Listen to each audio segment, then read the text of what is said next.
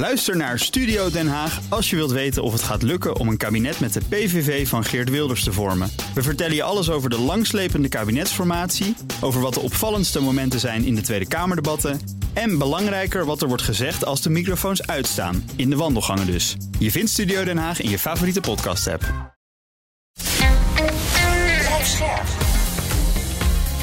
BNR Nieuwsradio. Napleiten. Wouter Laumans en Christian Vlokstra.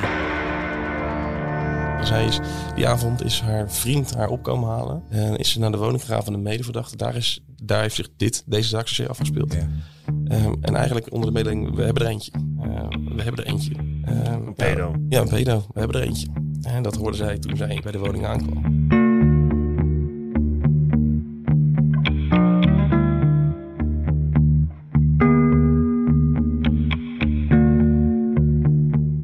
Hallo en welkom bij Napleiten, de podcast waarin we met advocaten praten over strafzaken die hen altijd zullen bijblijven. Mijn naam is Wouter Laumans en naast me zit mijn sidekick, strafpleiter Christian Vlokstra. Welkom Chris. Dankjewel Wouter. Uh, eerst even snel de regels. In deze podcast praten we over definitieve zaken. En vanwege de journalistieke zuiverheid behandelen we ook geen zaken waar jij als advocaat enigerlei betrokkenheid bij hebt. Zo is het en zo blijft het. Uh, Chris, vandaag een zaak uh, die me eigenlijk uh, op de volgende vraag bracht. Heb jij wel eens een dossier gelezen waarin je dacht: dit trek ik bijna niet meer. Dit, is, dit grijpt me zo erg aan dat, dat ik het eigenlijk niet meer weet of ik, of ik hier wel, nog wel zin in heb in deze zaak? Nou, niet dat de feiten nou zo gruwelijk waren dat ik het niet trok. Maar wel dat het zo heftig was. En dat de cliënt ook dusdanig, het was een zedenzaak manipulatief was. Uh, dat ik eigenlijk heel snel dacht, dit, dit, moet ik niet gaan doen. Want dit gaat te veel onder mijn huid zitten. En dit gaat me s'avonds, als ik in mijn bed lig, nog te veel bezighouden. Ja. ja.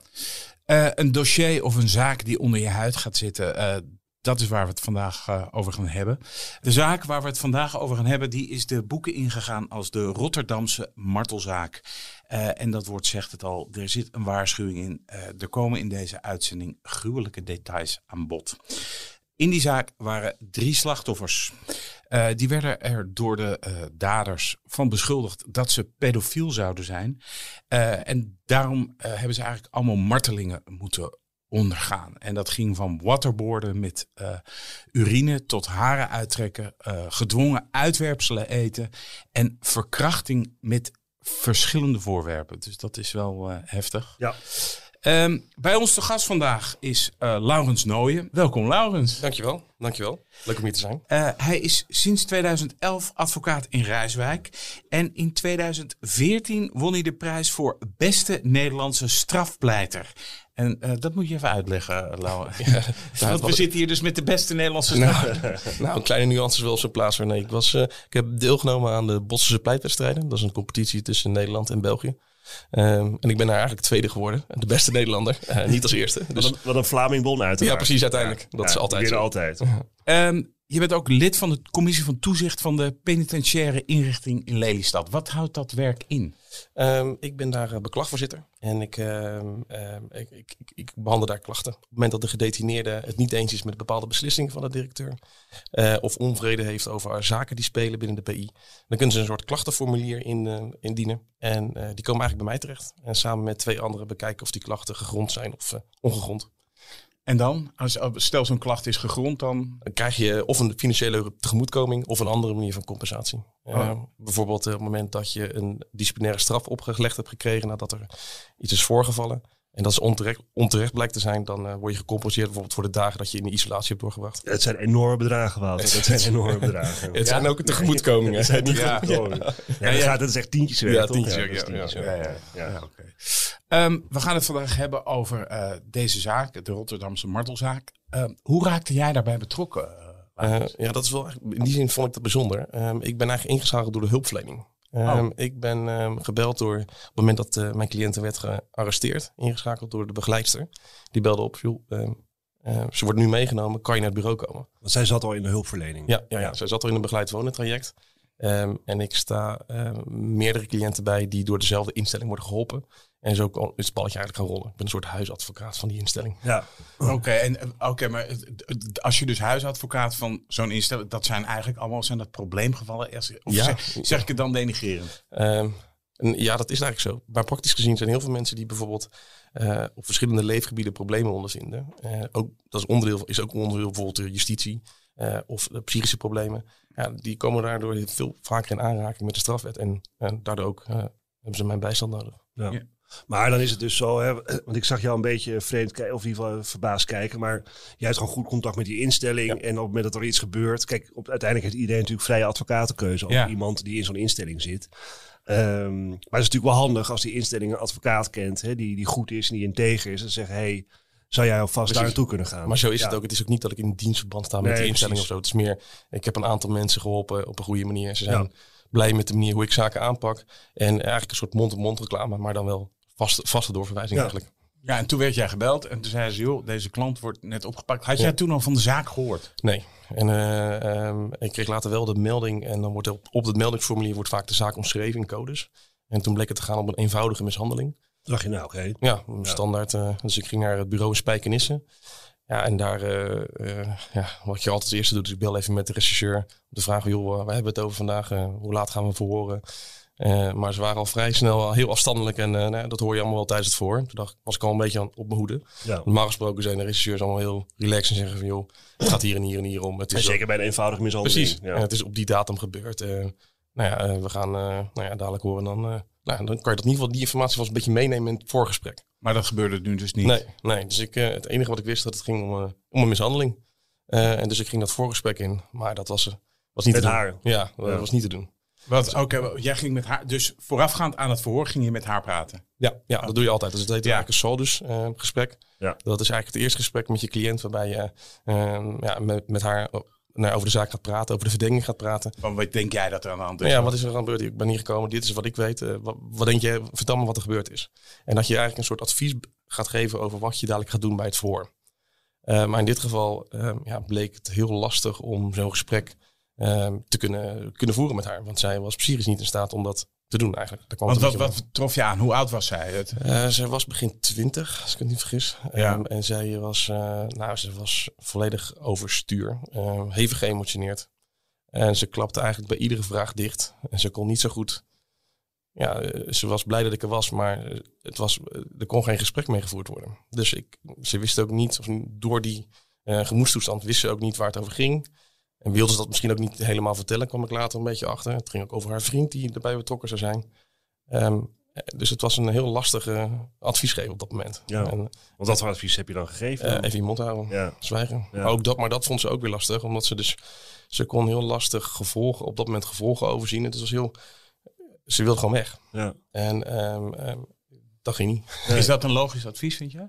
Ja, natuurlijk, zeker in dat geval. Ik bedoel, kijk, op het moment dat je, dat je totaal geen overzicht hebt van wat er mogelijk aan de hand Ja. is. En eh, je weet niet eens eigenlijk precies wat de mogelijke verdenking is. De regisseur zegt, nou, we gaan u niks vertellen, hoort u straks wel. Dan weet je al, het zal wel niet al te gezellig zijn. Ja.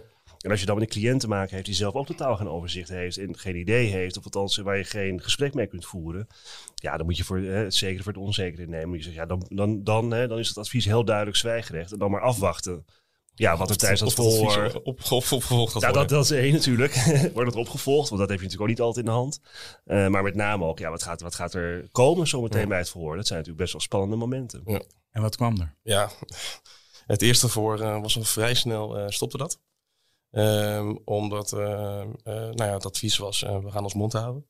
Alleen dat, eh, dat lukte niet. En eh, ze begon te vertellen, en je begint altijd ervoor met een sociale vragen over je persoonlijkheid. En, nou, dat is vaak een beetje een trucje van de politie om je soms wat dingen, te, informatie te ontlokken. Ik moet zeggen, eh, in alle eerlijkheid, dat ik het, sociale verhoor, Ja. voor zover ik dat altijd lees, ehm, dat ik dat wel het meest interessant vind, omdat je dan ook een idee krijgt, goh, wie zit daar? Ja. Ja. En dat wil de politie natuurlijk ook. Ik snap, Ja. ik, ik snap dat het ook, ehm, eh, dat jij nu zegt, het is een trucje, maar ik, ik snap ook dat de politie wil weten, joh, met wie hebben wij eigenlijk hier te maken? Hoe zit dezegene die voor ons zit in die verhoorkamer in de wedstrijd? Of is dat, is, vind je dat ik dan een, een soort naïeve gedachte Ja, heb? dat, dat, dat, ja dat, zou een heel, dat zou heel mooi zijn. Maar mijn ervaring is dat het vaak een manier is om mensen op hun gemak te stellen. en een beetje op de praatstoel te zetten. Ja. Eh, want ze, doen dat, ze beginnen altijd met uh, nou, de cautie verlenen dat je niet uh, tot antwoorden verplicht bent. Tegenwoordig ook dat je advocaat erbij zit. Dat ja. je de instemming daarbij krijgt. En jij zit daarnaast? Dan zit ik daarnaast. En dan zeggen ja, we gaan eerst wat vragen stellen over jou als persoon. En daarna pas gaan we echt over de zaak praten. Dus ze, ze, ze, ze doen het ook voorstellen alsof het eerste gedeelte niet belangrijk is. Ja. Terwijl daar heel vaak gevraagd wordt om je telefoon. Um, welke vrienden ga je mee om? Um, je pincode van je telefoon. Ja, leen je je telefoon wel eens uit. Hè, want daarmee wordt ondergraven, ondervangen dat je later, als die telefoon een belangrijke rol speelt in een zaak. Dat je later zegt, ja, maar ik had op dat moment uh, die telefoon uh, niet in gebruik, had, uh, had Pietje of Klaasje. Ze zeggen, ja, maar daar in het begin heb je gezegd dat je je telefoon nooit uitleent. Ik dus, zit hier met twee advocaten, hè? Dus, ja. de, de, nee, maar eventjes, ik wil best wel Zonder even in de rol te kruipen van de recherche of het openbaar ministerie, nee, maar, maar ik, kan me dat wel voorstellen. Ja, maar ik denk dat de recherche dat ook helemaal niet zal ontkennen. Want kijk, ik bedoel, op het moment dat jij iemand gaat verhoren, dan wil je natuurlijk zoveel mogelijk informatie van diegene krijgen, toch? Als politiegeheim. Ja, tuurlijk. Dan wil je een vertrouwensband wil je opbouwen in zekere zin. He, je wil iets, iets opbouwen met elkaar. Nou, ja. dan ga je, dan natuurlijk is dat gesprek, dat sociale verhoor, zoals we het noemen, is daar voor een deel voor bedoeld. Om dat vertrouwen hè, te, te, krijgen, een soort van band op te bouwen. En ook voor hun natuurlijk wel om een beeld te krijgen van iemand, zeker. Maar tegelijkertijd, hè, het heeft meerdere functies, zitten er allerlei vragen in die meestal ook niet heel relevant hoeven te zijn voor de, concrete verdenking, maar die later opeens wel relevant kunnen zijn in het grotere onderzoek. Dus je moet daar heel erg mee uitkijken. Die, dat verhoor, dus het sociale verhoor begint met jouw cliënten. Of dat, dat gaat al Ja, en ze begint eigenlijk al uh, vanaf de, eerste vraag antwoord te geven. En, maar ook uh, zeker op het moment dat er gevraagd wordt of ze, of ze relaties had en of ze uh, en wie dan haar vriend was. Uh, want die speelt in het latere onderzoek uh, een, een, hoofdrol.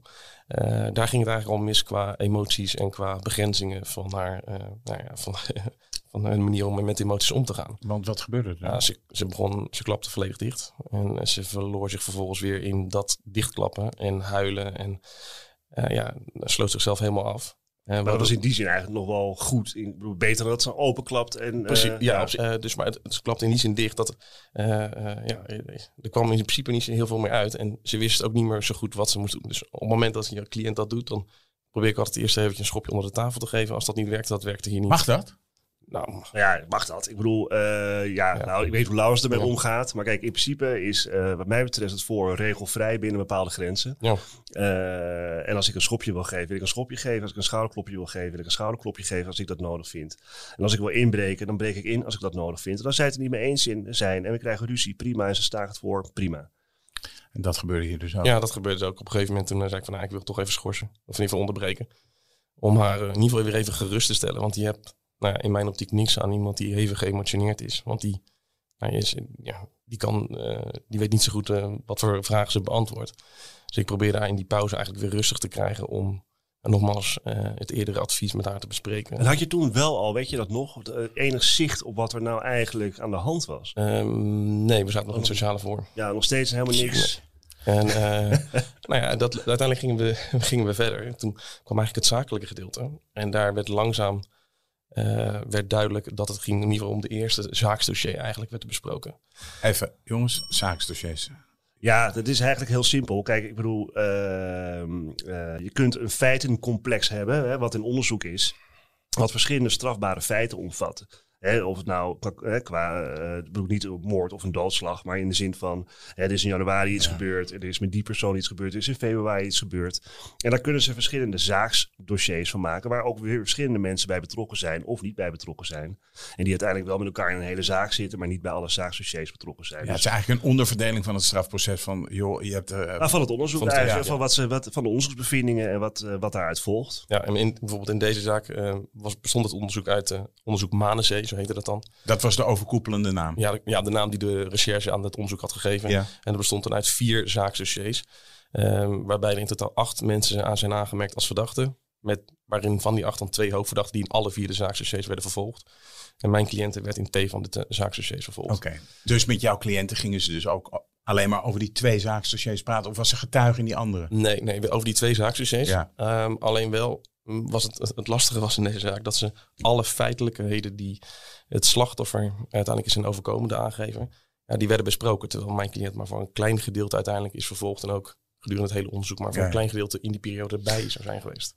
Oké, okay, dus uh, het zakelijke gedeelte begon. Ja. Wat, wat kreeg jij daar toen van mee? Ehm, nou, al vrij snel was duidelijk dat het in ieder geval niet ging om een eenvoudige mishandeling die eenmaal, eenmalig was gepleegd. Het ging om eh, een periode van drie weken, waarbij eh, de aangever in de, on, in de Sommelsdijk heette dat, eh, zou zijn mishandeld. En het zou veel verder gaan, zodat er zou sprake zijn van wederrechtelijke vrijheidsberoving. Gijzeling. Gijzeling is dat, ja, in zijn eigen woning. Ehm, zou zijn van verkrachting, zou zijn van ehm, ehm, verder nog, dat zou die op allerlei verschillende manieren zijn bedreigd. Zijn zijn ouders zijn bedreigd. Um, ja, en ja, volledig helemaal kort en klein is geslagen. Ja, ik, ik, ik, heb heel even gekeken wat hem uh, is overkomen. En dat is behoorlijk heftig. Ja. Um, en ik lees voor, binnen een periode van drie weken van zijn vrijheid beroofd, stelselmatig bedreigd, bont en blauw geschopt, uh, met en zonder honkbalknuppel geslagen. Tevens is hij meermalen verkracht met een honkbalknuppel. Uh, meermalen gedwongen om zichzelf anaal te penetreren met een grote fles gedwongen seks uh, met een man, gedwongen om poep te eten, beschoten met airsoftwapens, uh, meermalen met zijn hoofd in een grootsteenbak vol vies water gehouden, blootgesteld aan verwurgingen en waterboarding en afgeperst. Um, toen jij dit hoorde, wat dacht jij toen? Ja, klopt niet. Dat is de kant er niet. Dat dacht ik eerst. Ja. Um, want je moet voorstellen, dit, dit voor was um, ergens eind augustus en begin augustus was iedereen eigenlijk aangehouden, de hoofdverdachte. Mm -hmm. En het onderzoek was dat was dus de vriend van jou, de ja, partner van jouw cliënt. Ja, En um, het onderzoek was nog in volle gang. de aangever uh, was zelf ook behoorlijk getraumatiseerd, zoals je misschien kan begrijpen als dit echt is allemaal overkomen. Ja. Uh, dus het was ook heel lastig om met, met, met hem in gesprek te gaan bij de politie. Ja. en de, er kwamen iedere keer kwamen er meer gruwelijke details naar boven toe. En van een gedeelte van een periode wat hem is overkomen, is ook veel videoopnames gemaakt. En die moesten ook allemaal nog uitgekeken worden. En ja, je gelooft het niet toen het hoorde.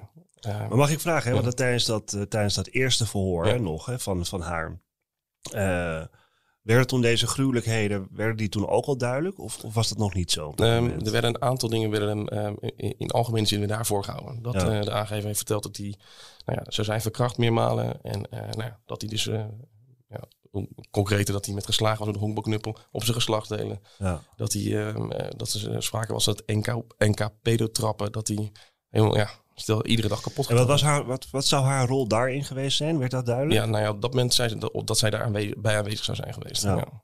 En dan kan we zo, want is zij, uh, heeft, is zij blijven zwijgen tijdens het eerste verhoor? Um, nou, zwijgen, ja. Ja, althans, ja, dichtklappen. Ja, dat, dat is eigenlijk uiteindelijk... In, uiteindelijk heeft dat voor uiteindelijk niet meer langer dan anderhalf uur geduurd. Want toen was het gewoon uh, ja, klaar. En is het, dat vroeg mij even af, nou, dan is dan eerst voor klaar. Ja. En dan uh, heb je haar nog daarna gesproken. Jazeker. En dan heb je iets meer informatie of zo ja, dan zeggen. zit je wel, dan zit jij Hoe zat je toen met haar? Ja. ja. Uh, nou, toen was het nog steeds heel lastig. Uh, dat was uh, in de maanden daarna nog zelfs lastig. zij bleef dichtklappen. dat kwam ook echt echt door haar mentale gestel uit dat moment. Ja. Um, uiteindelijk hebben we nog tweeënhalve dag in verhoor gezeten. Uh, iedere keer geprobeerd, lukt het niet. En dan moet ik wel in die zin toegeven dat uh, de officier in deze zaak echt uh, magistraallijk was dat het was. Omdat we na drie dagen is zij naar huis gestuurd. Oké, okay. okay, waarom? omdat zij met een gesloten machtiging in de kliniek geplaatst kon worden voor een crisisopname. Dat betekent eigenlijk dat zij ja, zo kwetsbare verdachte was, dat uh, nou ja, voorlopige hechtenis haar in een vrouwengevangenis stoppen, dat is niet, uh, ja, dat is niet helemaal de bedoeling. Nee. Een kwetsbare verdachte. Ja. Ik, denk de, ik denk dat mensen die luisteren denken, ja, kwetsbare verdachte, Amahula. Ja, maar ja, kijk, uh, ja, een kwetsbare verdachte heeft recht op de bescherming die een kwetsbare verdachte nodig heeft. Dat Wat is, de kwalificatie voor een kwetsbare verdachte? Nou ja, het kan van alles zijn. Het kan een minderjarige verdachte zijn, die is eigenlijk per definitie kwetsbaar. Ja. Maar dat kan ook iemand zijn, dat heeft de Hoge Raad ook overwogen, in, bijvoorbeeld in de saldo-jurisprudentie. Dat kan iemand zijn die dusdanig leidt aan mentale problematiek, psychische problematiek. Uh, uh, uh, dat hij gewoon kwetsbaar is. Ja, dat is niet een soort, het is niet een zwart-wit begrip. Het, is, het kan een heel breed begrip zijn. En op het moment dat iemand gewoon niet geschikt is om in een, in een vrouwengevangenis te verblijven. En, en zelfs een officier erkent dat. Nou, dat gebeurt niet heel veel. Dan is er natuurlijk een weg. Als iemand echt psychisch uh, niet goed in orde is en een gevaar voor zichzelf of voor anderen kan vormen. En dan kan je eigenlijk uit het strafrecht getild worden in die zin dat je via een rechtelijke machtiging uh, geplaatst kan worden in een GGZ-kliniek. Ja, dat, nou, dat was uiteindelijk niet een GGZ. Het was eigenlijk een. Uh, zij, zij zat al in een soort behandeltraject. En zij kon, dat was een plek vrij op de crisisopvang. Want uh, ja, deze zaak, het verhoor, dat, dat, dat zorgde voor uh, nou, een enorme, enorme, enorme druk op haar. Waardoor nou ja, alle problematiek die zij heeft nog meer aanwezig was. Nog meer naar de voordeel, uh, voorkant drong. toen heb ik inderdaad met de officier ook gewoon overlegd van, luister, we hebben nu 2,5 dag in verhoor gezeten. En zij zit vast op een politiebureau, wat, er nog nooit is, wat haar nog nooit is overkomen. Die hele situatie is heel erg, nou ja, eh, voor haar gesteld echt super slecht. En we bereiken niks. Weet je, de verhoren, daar heb je niks aan. Ehm, ehm, en daarmee was de officier het eigenlijk wel mee eens. Samen ook met het verhoorkoppel. Ja. Dus is besloten om haar niet voor te geleiden bij de rechtercommissaris. En was Ehm, dan voor jou wel na die drie dagen duidelijk wat haar... Wat, ja, hè, ze was aanwezig Ja. geweest, maar gedurende een langere periode, korte periode, Nee, had ze handelingen verricht. was allemaal nog niet duidelijk. Nee, nee, was allemaal nog niet. En Maar dat was ook voor uiteindelijk eh, voor de regisseurs ook niet duidelijk. Omdat die nou, de aangeven ook nog niet ja, Goed gehoord was. goed gehoord was. Nee. Wanneer werd de omvang van de zaak jou eigenlijk ten volle duidelijk? Ehm, eigenlijk pas na een maandje of twee, denk ik. Oké, en kan je vertellen wat nou het verhaal achter deze zaak is? Ehm, nou, de zaak begon eigenlijk met ehm, dat een jongen, een van de aangevers, zijn ouders ging ophalen van het, eh, van het vliegveld. Want die waren net drie weken op vakantie geweest. En die ouders die eh, troffen een, eh, een jongen aan die ja, helemaal onder de blauwe plekken zat. En die neergeslagen was. Die ja, fysiek er echt verschrikkelijk aan toe was. En die als een soort eh, muurbloempje daar stond. En eh, hij durfde niks te zeggen. En, het, het- en uiteindelijk kwam het verhaal eruit. En die ouders die geloofden in eerste instantie ook. Denk, wat is dit voor bizar. Maar Wat is het verhaal? eh, nou ja, het verhaal wat, dat hij op die manier was mishandeld en bedreigd. En ehm, ja, hij, had, eh, hij hoefde zijn shirt maar op te tillen en toen zag je dat het waar was. En toen is meteen de politie ingeschakeld. Een bevriende, volgens mij als ik het goed heb, een bevriende van de familie. En die heeft meteen de zederegisseur erbij gehaald. Dus de zaak een beetje aan het rollen geweest. En Want het was een beetje een zwak begaafde jongen, hè? ja, ja, ja, ja. ja, Ehm, eigenlijk alle slachtoffers in deze zaak. Eh hij, eh, Sajan Detail is een beetje in deze zaak nog dat hij in een soort begeleid traject ook woonde. En dus in die woning van de stichting is dat allemaal gebeurd. Nou, dat is allemaal niet, echt vrij, maar het, ja, het is niet, eh, uiteindelijk niet gevo- geen Ja, want ik, begreep, gehad. want ik begreep uit de uitspraak dat hij in zijn eigen woning Ja, gegijzeld ja, is. ja, keer. En dat is, het was dan ook weer lastig om, eh, om, om dat dan te bevatten. Omdat die, ze waren er vaak pas vanaf twee uur 's middags tot drie uur s'nachts. En dan gingen ze weer weg. Maar toch eh, hadden ze zo'n invloed op deze jongen dat hij niet weg durfde te gaan. Of iets. Ja. En eh, wat was de reden van, of, ja, ik bedoel het motief, moet ik dan zeggen. dat is, dat is ook niet helemaal duidelijk geworden. Ehm, de, de, de rechtbank heeft daar wel echt eh, ja, diep naar gevraagd. uiteindelijk bleek het, ja, het motief lag een beetje, lag echt in die, dat, dat het pedo's zouden zijn. Dat ze gevoelens De slachtoffers. hebben. Ja, de slachtoffers, ja. ja. En dat waren, ja, dat hadden ze dan afgeleid uit, uit chatgesprekken van foto's en dingen dat wel gevoerd waren met minderjarige meisjes. Alleen, daarvan zegt de politie ook, ja, dat is helemaal geen, geen, geen kinderporno, helemaal niks. Maar dat was gewoon, in hun beleving was dat zo. En ze zouden eigenlijk Van de latere daders. ja, ja, ja. En, eh, en één jongen, die is, een van de aangevers, is weliswaar een keertje vervolgd eh, voor een zedenfeit, voor minderjarig. Maar dat is, ehm, die is vrijgesproken door de rechtbank. Dus ook dat is ook iets wat, wat niet Vast is komen. te staan. En, en het idee was, in ieder geval wat, bij die, bij die, eh, wat tegen die aangevers was gezegd, is dat, ze, dat er een echte man van ze werd gemaakt. Dus dat ze eerst eigenlijk zo helemaal kapot zouden worden gemaakt en dan weer langzaam opgebouwd worden. Dat was een beetje de Het idee zieke gedachte. Ja. En stonden zij nog in een relatie met elkaar? Hè? Dus het slachtoffer in, in jouw zaak en, die, en, de, en, de, en de daders? Of wa- waren, Nee, het waren kennissen van elkaar. het waren kennis van elkaar? Ja, ja. Ja. En daarom zijn ook die gesprekken, ja, de, de daders, wisten geval uiteindelijk de veroordeelden, die wisten ook wel van het verleden van de aangever in, in, in zaak over dat hij een keer vrijgesproken was. Ja. En, en ze geloofden dat niet. Ze geloofden toch dat hij er echt wel iets mee te maken had. En ja, het hele idee was echt gewoon een beetje eh, ja, een soort eh, hele zieke manier van eh, heropvoeden. En dat drie weken lang. Ja. Mijn goede. En er, eh, in die zaak zijn dus twee hoofdverdachten. Ja. Eh, twee twintigers destijds. Ehm, en jouw cliënte was dus de partner van een van hen. Ja, klopt. Ja. Als je het zo'n zaak, want ik bedoel, dit is een zaak waar je natuurlijk helemaal niet blij van wordt. Ehm, als je zo'n zaak hebt, wat, wat was jouw volgende stap toen de omvang van deze zaak jou duidelijk was? Wat, wat heb jij, wat dacht je toen eigenlijk? Ja, het- ja.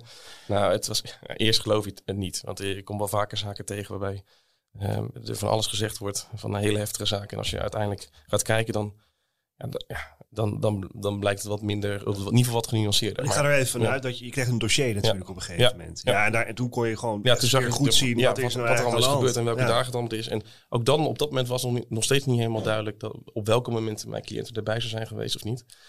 Maar het voornaamste doel was bij mij dat ik met haar kon gaan praten over de zaak. Ja. En dat was na een maand nog steeds niet gelukt. Ik ben, denk ik, iedere twee weken eh, heb ik haar bezocht in eh, de kliniek waar ze op dat moment zat. Ehm, maar het heeft pas, denk tot maand 4, 5 geduurd voordat we echt iets konden bespreken. Want hoe, waren, hoe verliepen die bezoeken dan? dan ging, eh, waar, waar, waarin jullie zeg maar niks konden bespreken. Hoe Mm. verliep dat dan? Ehm, het was gewoon praten. Ik was voornamelijk aan het woord. Praten over koetjes en kalfjes. Ik had de dossiers iedere keer bij me, drie ordners. Ehm, maar zij, eh, eh, we gingen vaak naar buiten toe. En dan zaten we op een grasveld. Eh, heel, een heel open veld met in het midden schommel. Daar zaten we met z'n tweeën op.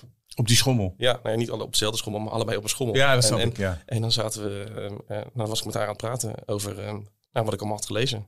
En eh, je moet er gewoon echt een vertrouwensband op proberen te bouwen met iemand. Want zij kon er niet over praten. En ze was gek genoeg fysiek niet in staat om te vertellen wat er gebeurd was. Nee. Want zij klapt, dat, dat dichtklappen, dat bleef, bleef ze eigenlijk houden. Dus het was heel lastig om, anders dan wat er allemaal in het dossier wordt opgeschreven, duidelijk te krijgen. We waren er allemaal niet bij geweest. Zij op momenten wel wat er dan precies gebeurd was. Wat was waar en wat was niet waar. Dat heeft uiteindelijk echt ja, tot maand 5, 6 geduurd voordat we daar een beetje over konden praten. En even, even een klein juridisch tussenstapje. Hè? Want je zegt ook toen bij het eerste dossier was eigenlijk niet duidelijk wat haar rol nou was. Behalve dat ze af en toe aanwezig was geweest. Maar wat, wa- wat werd haar dan verweten? Medeplichtigheid of Ja, ja om, of- zij werd, uiteindelijk werd zij ver- vervolgd voor eh, de uiteindelijke dagvaarding was eh, drie feiten. In de zaak uh, Sommersdijk als zou zij vervolgd worden voor mishandeling, meermalen en, en in vereniging gepleegd. Ja, Feit 2 was de zaak Oude Tongen, een poging zware mishandeling, ook samen in, in vereniging gepleegd. En in die zaak werd ze ook vervolgd voor mishandeling in vereniging gepleegd. Dus eigenlijk de- Ja, want er zijn meer slachtoffers, hè? Ja, in totaal drie slachtoffers. maar dan werd ze eigenlijk als een volle, hè, het is misschien wel in, eh, goed, moet- werd ze als een volle medepleger eigenlijk vervolgd. Hè? Ja. En dat betekent de medepleger is, hè, je hebt altijd de pleger van strafbare feit. Maar als dat in een, in een, in een ja, bewuste en nauwe samenwerking met een mededader gebeurt, die daar ook een substantieel aandeel in heeft, dan is dat de medepleger. En die kan in principe op dezelfde manier bestraft worden als de pleger.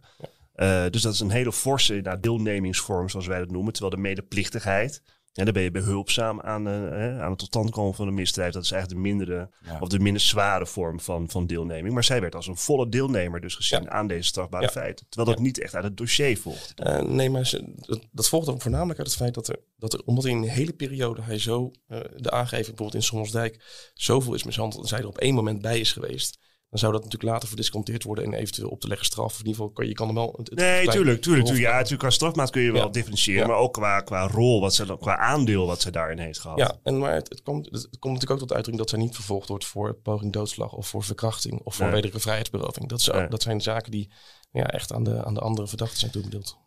Terug naar de kliniek. Jij Ja. ehm, bezoekt haar dus eh, geregeld. Ja. Wat zorgde voor de doorbraak dat zij wel met jou wilde praten? Weet je dat nog, dat moment? Mm, ik denk dat het was gewoon de tijd die we doorbrachten. Weet je, want eh, je, praat, je, probeert dan altijd maar van, over van alles en nog wat te praten. Om, om, om eigenlijk wat die, wat die rechercheurs, wat de politie eigenlijk ook doet. Gewoon sociaal een beetje kletsen, potje praten houden. Ja. Eh, want en omdat ik iedere keer terugkwam en omdat eh, ja, alles wat ik met haar besprak, en dat regel ik dan ook vervolgens. Weet je wel, dat ging ook op politiebureau. Joh, we gaan met de officier praten, kijken of we eruit kunnen komen. Proberen, weet je, als je iets zegt, dan moet je het ook doen. En dat zorgde er gewoon voor, voor kleine dingetjes. Ik nam sigaretten voor de mee. Eh, dat was gewoon iets waardoor je vertrouwen krijgt in iemand. En als ik zeg, ik kom volgende week donderdag kom ik bij je langs, dan kom ik volgende week donderdag bij je langs. Ja, En, en, en dat zorgde er wel voor dat we uiteindelijk, ja, uiteindelijk moesten we over de zaak gaan praten. En, eh, Maar vier, mag het even, ja, het- sorry, dat vraag me op. Kijk, vier, vijf maanden is best lang. Hè? Ja. Heb je nou in dat, in dat hè, voordat je dat, hè, dat Ja. vertrouwen zodanig is dat ze, dat ze durven vertellen tegen je?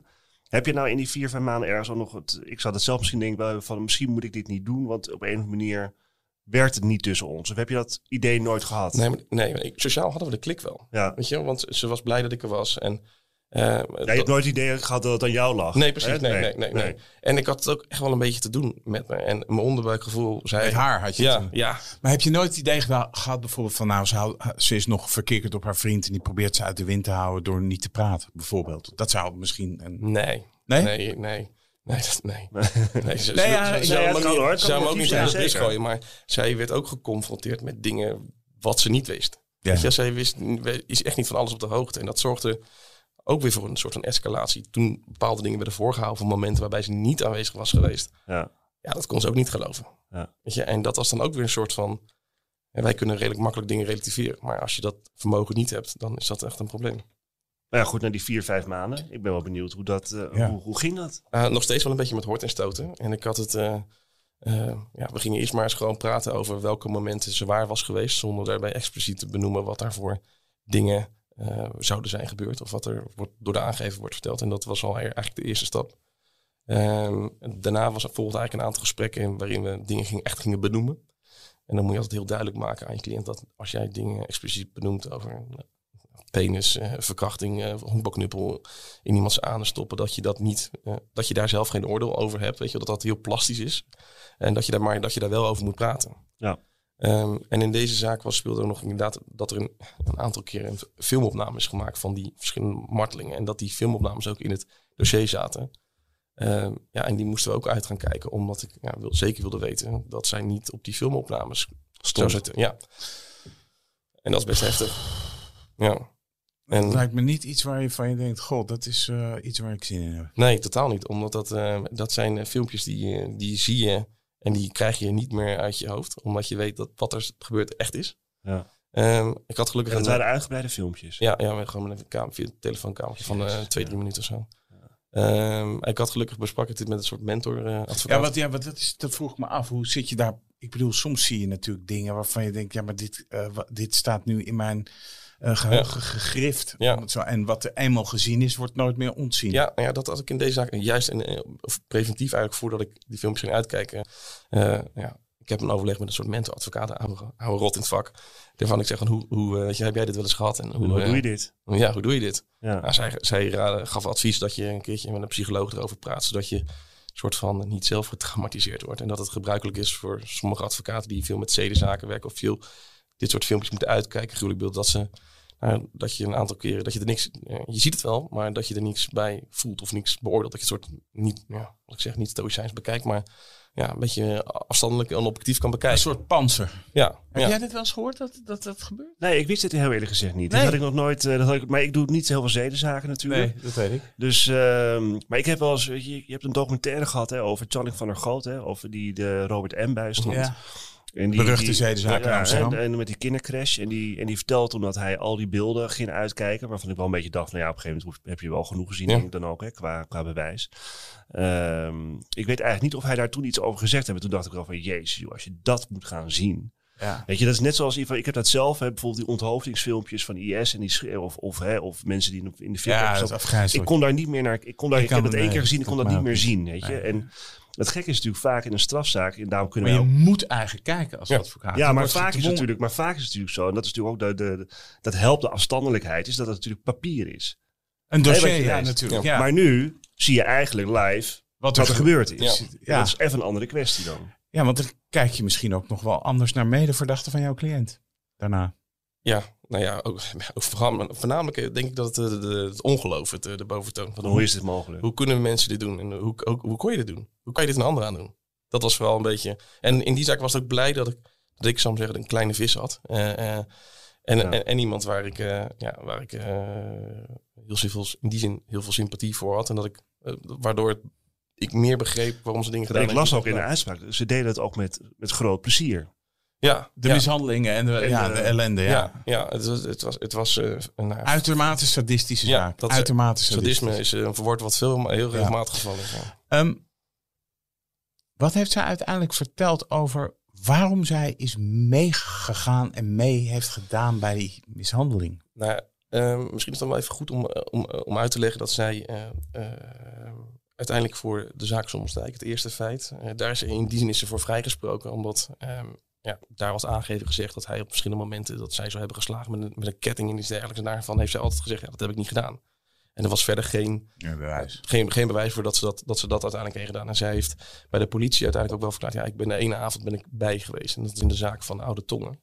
En dat is ook, ehm, die aangever is ook maar één avond, zou ik zeggen. Maar één avond zeg ik, maar, Maar die- ja. gelukkig één avond. Ja, Maar in die avond is die wel echt helemaal heel to- erg. totaal losgeslagen. En daar heeft zij wel een verklaring over afgelegd. ehm, eh, wat zij die avond gedaan heeft daar. En dat zij inderdaad geweld heeft gebruikt, deze, deze aangever. Waarom? Ehm, ja, dat, dat- dat kan ik je in die zin ook wel, ook, in die zin ook wel uitleggen. Zij is, die avond is haar vriend haar opkomen halen. En is ze naar de woning gegaan van de medeverdachte. Daar, is, daar heeft zich dit, deze zaak zozeer afgespeeld. Ja. Ehm, en eigenlijk onder de mededeling, we hebben er eentje. We hebben er eentje. Ehm, Een pedo. Ja, een pedo. We hebben er eentje. En dat hoorde zij toen zij bij de woning aankwam. Ehm, en, eh, want dit, dit, eh, er werden bewijzen werden getoond door, de, door haar vriend over die chatgesprekken, over die berichtjes. En er werd hem echt letterlijk werd er door haar vriend tegen haar gezegd: En wat voel je daar dan bij? Weet je, dit is zo'n smerige klootzak. En, maar oké. En dan eh, kan je natuurlijk ook zeggen: joh, hey, hier wil ik helemaal niks mee te maken. Ja. Ik ga. Maar mijn cliënt die is in het verleden zelf slachtoffer geweest van seksueel misbruik, misbruik meermalen. Ja. En zij heeft daar nooit hulp voor gekregen. Zij heeft daar nooit behandeling voor gekregen. Dus de trauma's die ze daarvan heeft opgelopen, die, ja, die hebben geleid tot uiteindelijk... eh, En wist haar vriend dat? Ja. Aha. en die heeft eigenlijk, die riep op dat moment eigenlijk haar, haar gevoel aan. En daar he- op een gegeven moment eh, ja, heeft zij daar, is, is, is, is het geknapt. En toen, dat zie je ook in, dat zie je ook in de verklaringen, dat er een, een uitbarsting is van, van, van, van emotie, van waaruit geweld uiteindelijk is gevoeld. En daarna was het klaar. Ja. Daarna heeft ze zich volledig afzijdig gehouden. Maar dat is ja, een moment geweest daarbij waarvan de, de psychologen en de psychiater later hebben gezegd dat er een intrinsieke, intrusieve herbeleving is geweest. Ja. Dat zij eigenlijk die momenten uit haar verleden op dat moment heeft beleefd. Maar dit verhaal kwam in horten en stoten er bij jou uiteindelijk uit. Ja. En eventjes gewoon puur eventjes als advocaat een strategie, zeg maar. Ja. Ehm, wat hebben jullie toen besloten? Want ik kan me ook zo voorstellen, zeker als je in een zaak met medeverdachten zit, Ja. heftige feiten, Ja. grote belangen. Hè? eh, haar vriend, of misschien wel, was het misschien haar ex-vriend toen, of had ze toen nog, Nee, ze hadden nog steeds een, had nog een relatie. Dus Zo. eh, dan moet je even gaan bepalen, wat, wat gaat zij verklaren nu dan bij de politie of bij de rechtercommissaris, of waar je dat ook hebt laten plaatsen? Ja, nou ja bij, de, bij, de, bij de politie hebben we dat gedaan. Ja. Eh, met name ook omdat de- dezelfde rechercheurs die de eerdere verhoren hebben afgenomen, dat zouden gaan afnemen. Ik dacht dat is verstandig in het kader van een beetje vertrouwde gezichten. Ja. Het zoveelste gedeelte. We hebben daar een hele dag voor uitgetrokken. Ja. En ehm, zij heeft met name ja, over, haar, over haar eigen verleden gepraat, ehm, voor zover dat kon. Ik heb dat aangevuld met dingen die eh, zij tegen mij heeft gezegd, waar wij van tevoren hadden afgesproken. Als jij er niet helemaal uitkomt, dan probeer ik het uit te leggen. Ja. Ehm, en heeft ze eigenlijk een beetje de verhaal gedaan. Ja. En ook verteld wat haar aandeel was op die dag en wat ze er nog wel van wist en wat ze er nog niet van, in Ja. die zin niet van wist. En was haar verklaring ook nog van belang voor het bewijs tegen de anderen? Nee, Nee, eigenlijk niet. want die andere jongens hebben ook bekend. Die hebben gewoon die al bekend. En ja, dat was eigenlijk en wel dat een, was een het gedane was zaak. bizar dat ja, ze, ze bekenden de feiten. Er waren de filmpjes, er waren andere mensen die, eh, nou ja, die eh, als getuigen verdachten, die ook over de medeverdachte hadden verklaard. Ja. Ehm, Dus het was eigenlijk gewoon een ronde zaak. Ja, eigenlijk wel. De vraag was met name ook hoe kwalificeer je bepaalde feiten. Eh, is het wel of geen verkrachting als je iemand anders het laat doen en als er, als er geen sprake is van eh, eh, penetratie en dwang. Ja, Ja, het, is, het was echt. eh, maar iedereen wilde ook, ook van andere advocaten zo snel, eigenlijk zo snel mogelijk van die zaak af. Want Ja. Het was zo gruwelijk dat iedereen Ja. dacht, laten we dit maar... ja, Ja, en op een let's gegeven get moment it op een gegeven moment het toch geen moer meer uit. Hè? nee, Want op een gegeven moment, kijk, zeker als het natuurlijk om meerdere feitencomplexen gaat en het is allemaal zo gruwelijk. Ja. Ja, dan weet je ook, ja, kwalificatie hier en daar, medeplegen, medeplichtigheid hier en daar. maar het, Weet je, die maar, rechter die gaat het hele geheel bekijken, het aandeel van de persoon en daar gaat de straf op volgen. Ja. Weet je, dat is gewoon... eh, maar de, de, de waarom-vraag, weet je, hoe, waarom doe je dit? Weet je, Ja. dat is nooit echt duidelijk geworden. Omdat iedereen een beetje, ja, alle verdachten die wezen niet zozeer naar elkaar, maar van, ja, ik werd een beetje meegetrokken door de anderen. En, ja. De rechtbank schrijft dan een beetje op als dat de opgehitste groepsdynamiek waarin ze elkaar hebben versterkt. Een soort bijna groepspsychose waar ze zijn. Nou dat is Ja. allemaal eh, bizar. Oké. Eh, de inhoudelijke behandeling van die zaak die was in januari 2018. Wat ging jij bepleiten voor je cliënt? Nou, ik, eh, zoals al zei, ik bepleit van geval voor de eerste zaak had ik een vrijspraak bepleit wegens onvoldoende overtuigend en wettig bewijs. Eerste deeldossier. Ja, eerste deeldossier. En het tweede deeldossier eh, eveneens vrijspraak voor eh, de poging zware mishandeling. Omdat ja, er onvoldoende bewijs was dat mijn cliënt eh, de aangever in die zaak had geschopt terwijl hij op de grond lag. Zodat je niet aan de kwalificatie van poging zware mishandeling zou kunnen komen. En voor het derde feit had ik eigenlijk ontslag van alle rechtsvervolging bepleit. Omdat ik de overtuiging heb nog steeds dat er sprake was van, van psychische overmacht. En wat was de eis eigenlijk van, eh, van het Openbaar Ministerie? Ehm, een bewezenverklaring voor de twee, feiten 2 en 3. Vrijspraak voor het eerste feit. En een werkstraf van 100 uur. Er werden, er werden alle verdachten tegelijkertijd vervolgd. Ja. Dus die inhoudelijke behandeling Duurde het vier dagen, vijf dagen. En dat ging met, met, met, met het voorhouden van een bewijs en alles, Ja. neem ik aan. Slachtoffers waren er ook. Ja, want en- tegen de hoofdverdachte is eh, eh, destijds, want dat willen mensen denk ik Ja, ook nee, zeker. ook 16 jaar geëist. Ja. En- en Tegen de hoofdverdachte. Maar hoe deed, wat ik me een beetje afvroeg, hoe was voor haar dan die inhoudelijke behandeling? Want kijk, als het bij de politie al lastig is, dan is zo'n inhoudelijke behandeling met pers, publiek en, en alles en iedereen erbij. Dat is natuurlijk een, een, een kleine leidensweg of een grote leidensweg. Nou, het was een enorme leidersweg. ja. Ehm, we zaten in Rotterdam in de Niet in de laatste plaats natuurlijk voor de slachtoffers. Uiteraard, Maar- nee, maar zeker, dat, dat, dat moet benadrukt worden, absoluut. Hè? Maar Ja. dat, bedoel, dat is natuurlijk ook voor zo'n verdachte, zeker voor zo'n vrouw in die positie, gelet Ja. op haar voorgeschiedenis. Nee, het, was, en het, er, het was, voor- het was vooral ook dat zo zeggen, vanuit de media het, het werd gepresenteerd als eh, alle verdachten waren gelijk en iedereen is overal bij geweest. Ja. En dat is, echt- dat is, daarvan is echt geen sprake. Weet je, dat is echt. eh, dat stond ook, zo zeggen, voor de procespartij was het ook overduidelijk. Dat het echt. Ja, maar dat zie je dus ook wel in de eisen. Dus eh, tegen Ja. de twee hoofdverdachten 16 jaar. Tegen de andere verdachten zijn zelfstraffen van 6 jaar, 40 maanden, 180 dagen en werkstraffen van 100 uur en 200 uur geëist. Ja. Dus dat betekent dat er dus echt wel gedifferentieerd werd. gedifferentieerd Ja. werd. Ja. Ja. Maar hoe ging, dat, hoe, ging die behandeling haar? Hoe, hoe, heb je daar door, doorheen getrokken Ehm, die vier dagen lang? Nou, in eerste instantie heb ik overleg gehad met de, met de rechtbank dat wij via een andere ingang naar binnen zouden kunnen komen. eh, om een beetje de pers en alle ja, publiek, zo maar zeggen, te kunnen vermijden. Ja. En als laatste naar binnen toe. Ja. Ehm, ik heb haar. ehm, Ja, vind je, is pers voor zo'n zaak, is, is, is, is dat echt een, eh, terwijl je toch eh, ervan uit kan gaan dat bij zo'n zaak gewoon dat daar pers op afkomt. Zeker. dat Ja, maar dat, dat is geval. ook. Maar het is, ja, we- eh, ja, maar het is een extra dimensie, extra druk voor iemand die daar terecht staat. Iedereen heeft toch een soort van schaamte. Je gaat niet aan de hoge klok hangen dat je voor moet komen. En je wil eigenlijk niet met je kop in de krant. Nee. Eh, maar ook dat gebeurde, want we hebben een mooie pentekening Gekregen. Ja, daar is heel, nou, daar is heel veel ge- gedoe altijd over Ja. in die rechtbank. Ja. Over die tekenaars. Ja. Ik zat van de goed. zat ik eh, in de rechtbank en er, was, eh, er waren mensen afwezig ook vanwege het feit dat er tekenaars waren. Ja. Eh, ja, ik vind, het, ik vind dat altijd een ingewikkelde. Maar ik zit natuurlijk ook daar betrokken in als journalist zijn. Maar ik heb altijd zoiets, ja, wat is een tekening nou? Nou ja, als die tekeningen van tegenwoordig, die zijn zo... Die zijn heel goed. Ja, het zijn bijna foto's. Die zijn, eh, ja, ja. die zijn zo gelijkend. Ja, da- daar herken je mensen op. Ja, ja goed.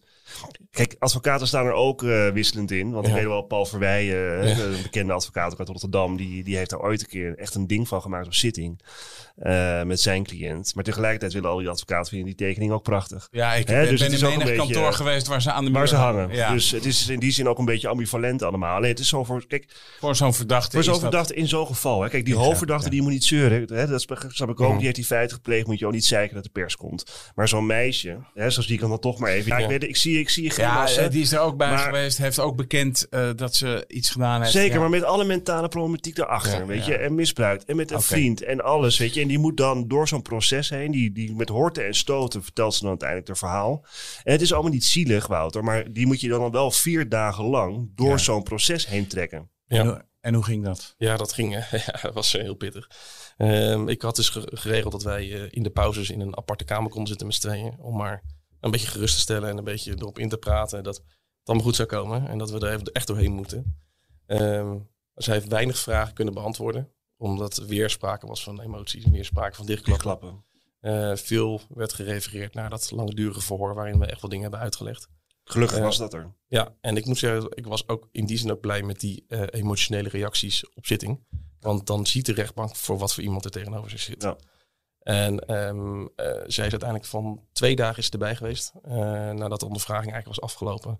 Dat Eh, hoefden ze niet meer. dat hoeft ze in principe niet meer. En eh, dat heb ik ook eigenlijk kort gesloten met het Openbaar Ministerie en met de rechtbank. Dat ze, als ze er niet bij hoeft te zijn, dat ze dan Ja. niet erbij hoeft. Want ik begrijp ook een beetje van jou dat het Openbaar Ministerie het in ieder geval ten aanzien van jouw cliënt echt wel... Ja, welwillend was wel. Ja. Welwillend dat, was, dat is echt, ja. ehm, zij, die zagen ook hoe ze erin stond. En dat had ik ook weer geluk mee met de verhorende rechercheurs. Want ook die waren, die, zie- die hadden ook nou, niet medelijden met, maar een begrip voor de situatie. En die hebben ook goed gecommuniceerd naar de officier van justitie. Want ja, de, de onmacht eh, die in, nou, in mijn cliënten lag om vragen te kunnen beantwoorden. En Ja. dat speelde allemaal wel mee. En ja, dat zij eh, langdurig in die behandeling terecht zou kunnen komen. Dat was natuurlijk wel de hoofdreden. Dat zij, ze konden ook niet per definitie weg. Dat de officier zegt, nou, dat is misschien beter nu Ja. Ja. dan, dan, dan, dan, dan maar vastzetten. En uiteindelijk, eh, nou, dat vertaalt zich ook heel, echt in de ijs. Ja. Ehm, maar ja, uiteindelijk eh, toch niet eh, gekregen waar ik op gehoopt had. Wat heb je gekregen? Wat heeft ze gekregen? Eh 90 uur taakstraf, waarvan met aftrek van de dagen die zij vast had gezeten. Dus gaan twee uurtjes vanaf. Uiteindelijk 88 uur werken. En de schadevergoeding van de, een van de benadeelde partijen, dus het slachtoffer had een Ja. schadeverzoek ingediend, was eh 1600 euro en een beetje. Zou ik zeggen, strikt eromheen. Ja, aan de ene kant wel. Juridisch gezien was ik het er niet mee eens. Zij, ze heeft ervoor getekend. Uiteindelijk heb ik geko- gekozen voor haar belang. Eh, ja, ik vond echt dat er sprake was van nou, juridisch gezien psychische overmacht. Ja. Ehm, en daar had ik eigenlijk ook al twee jaar naartoe gewerkt. Met, nou, door de onderzoeken, door de reclassering, door de NIFP-rapportages. Dat zat er, al, het zat er allemaal in. Ja, misschien is het wel nog een keer goed. We Ja. hebben het één keer over psychische overmacht gehad. Met, Ja. eh, volgens mij was dat met Jan Sneep, hè, volgens mij. Ja. Ja. dat is een hele bijzondere strafversluitingsgrond hoor. Die wordt nauwelijks, Ja. eh nauwelijks Nee, dat werd toen ook in die uitzending duidelijk. En, eh, maar dat, oké, er moeten er echt buitenkomende omstandigheden zijn. Dus niet zeg maar het feit zelf, hè, zoals bij een noodweer, dat je aangevallen wordt, maar van buitenkomende omstandigheden die een dusdanige ja, druk op je geven dat, het, dat, je daar niet ver- dat je daar aan toegegeven hebt op een manier die uiteindelijk dan dus niet verwijtbaar is. Maar ja, dat is zo'n hoge grens Ja. om daar te komen. Maar dat was, Ook- was, was het eerste wat in me opkwam toen ik, toen ik het hoorde. En toen ik er, ik heb het op zitting heb ik het fluitketel-metafoor genoemd. Eh, op het moment dat jij eh, zo'n onverwerkt trauma hebt, weet je, Ja. eh, zo'n heftig iets waar nooit iets aan gedaan is, wat je inkomt, wat je iedere keer wegstopt. Ja. En dan gaat iemand waarmee je een liefdesrelatie mee hebt, weet je, en je vertrouwt, iemand die je vertrouwt, die neemt je mee en die, die laat je allerlei telefoon, nou, bewijzen zien, zo soort te zeggen. Ehm, en die spreek je vervolgens aan. Vervolgens doet dat iets met je. Je krijgt er, eh, daar reageer je op. En er wordt op knoppen gedrukt. er wordt op knoppen gedrukt de hele Ja. tijd. En dan Ja. wordt er expliciet wordt dat gevoel van, van, van- wordt aangesproken. Weet je, wel, wat voel je daarbij? Wordt letterlijk tegen haar gezet, meerdere malen. Er wordt echt op ingaan. Dat heeft haar vriend ook toegegeven. ja, ja, ja. En, dat- en, En dat leidt dan tot, en dat tot, leidt die een- geweldsexplosie. Ja, en dan denk ik, ja, maar wat, wat wil je dan? Ja. Wat, ja, Ja. Ik vind dat, en ik vind dat Nou, aan de andere kant, Laurens, laten we wel zijn. Als je het feitcomplex ziet, en ze is er wel bij geweest, en ze heeft wel een bijdrage geleverd, is het natuurlijk een taakstraf. Ja, is- ja, Ja, daarom zei ik, ik bedoel het, voor jouw het kan cliënt. twee kanten, het kan Ja, in die ja, zin. Hè? Zeker, zeker, zeker. Maar dat is ook uiteindelijk, uiteindelijk is ja, inderdaad verantwoordelijk voor die, voor die mishandeling en die taakstraf prima. Alleen Ja. ik was het juridisch gezien nou, ja, niet, ermee mee. Maar dat komt ook misschien een beetje omdat je zo lang met een zaak bezig bent. Ja, dat je er zo in zit. Ik zit er ook, ik, eh, tunnelvisie wordt soms verweten aan het Openbaar Ministerie. Ik had ook een tunnelvisie. Natuurlijk hebben wij ook. Eh, je bent eh, vanaf 2016 zo intensief met haar bezig. Je werkt dat ze weer. Ja, en op een gegeven moment heb je hem in je hoofd. Dit, is, dit kan niet anders. Dit is het toch. Ja. En dan, eh, ja, dan ben je er soms heilig van overtuigd. Hey, de twee hoofdverdachten eh, die zijn eh, veroordeeld tot 15 jaar cel Ja. uiteindelijk. Eh, de anderen kregen tot 6 jaar cel. en volgens mij ook een werkstraf is Ja. er uitgedeeld. Ja. Hoe kijk jij nou terug op deze zaak? Nou, het is de, de bizarste zaak van mijn carrière. En ik denk ook dat als ik eh, over tien jaar nog een keertje terugkijk, dat dit nog steeds in de top drie staat. Heb je er nog last van gehad? Voor jezelf? Ehm, Ik kan me dat best voorstellen hoor. Zeker als je die beelden hebt gezien, dat je dat, je dat toch af en toe nog dat je er nog wel eens aan terugdenkt. nou ja, het is daar- heftiger dan dit krijg ik niet krijgen. Dus alle Nee. zaken daarna waren, viel allemaal mee. Ja. Ja, zo is het ook. ja, zo kan je het ook bekijken. Ja. Zo is het ook. Laurens Nooyen, enorm bedankt voor je komst en eh, voor dit verhaal. Graag gedaan. Dit was Napleit. De uitspraak in deze zaak kunt u nalezen op rechtspraak.nl. Mijn naam is Wouter Laumans en naast me zit co-host advocaat Christian Vlokstra. Deze podcast is te beluisteren op Apple Podcasts en Spotify. Vergeet u vooral niet te abonneren, dan bent u op de hoogte als er een nieuwe aflevering online staat. Verder zijn we uiteraard te volgen op de socials, Twitter en Instagram. Dank voor het luisteren en graag tot de volgende keer.